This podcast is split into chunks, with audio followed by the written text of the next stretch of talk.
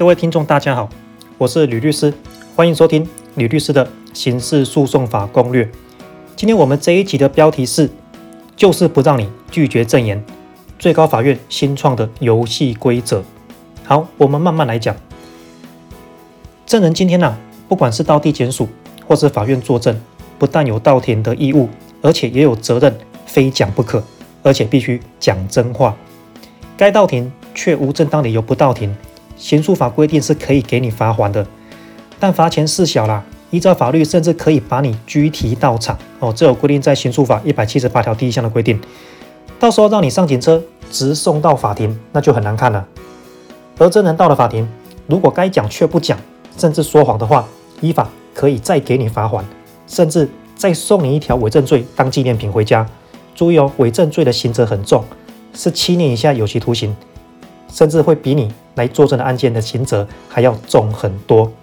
不过啊，我们刑诉法呢，也是一部充满人性跟母爱光辉的法律，也规定了说，在四种情况下，你可以合法的拒绝作证，包括公务关系的拒绝证言权，刑诉法一百七十九条，以及业务关系的拒绝证言权，刑诉法一百八十二条，亲属关系的拒绝证言权，刑诉法一百八十条第一项。一百八十一条，最后不自证己罪的拒绝证言权，刑诉法一百八十一条的规定。但各位注意到有一条很有趣的规定，是刑诉法一百八十一条之一。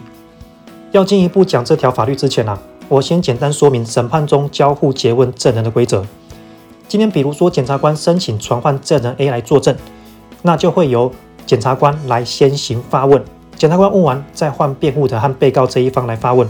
先问的那一方称之为主结问，后问的那一方称之为反结问。假设今天证人是被告的儿子，那么在检察官主结问的过程当中，这位证人侃侃而谈被告父亲的犯罪过程。但今天轮到辩护人这边要进行反结问的时候呢，这时候证人的儿子突然说：“我想要主张亲属关系的拒绝证言权。”好，这时候被告这边一定一定会觉得圈圈叉叉嘛。你打从一开始在检察官主结问的时候，你一开始就主张拒绝证言权就算了。你今天在检察官问的时候侃侃而谈，偏偏我问的时候你就不想说，那被告的结问权保障不就变成一场笑话？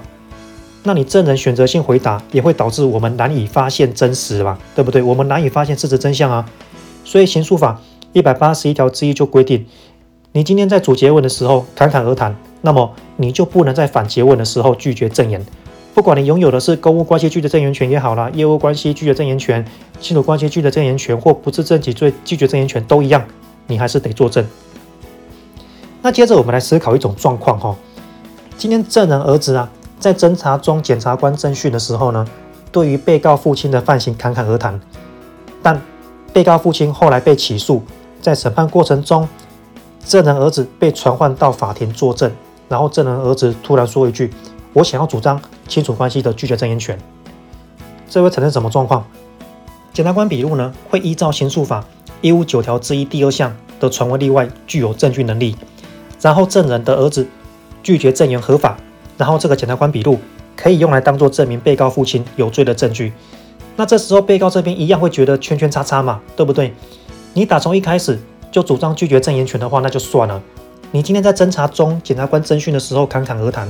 偏偏在审判中到庭的时候就不想说，那被告的结问权保障，那不就也变成一场笑话？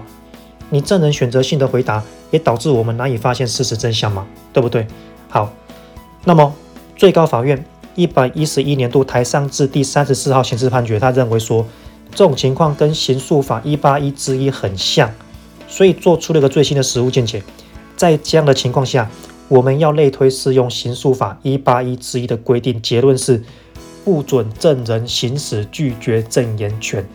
好，这个见解颇为重要了，因为是在现有的交互诘问的规则下，创设了一个新的游戏规则，也会影响了拒绝证言权的体系。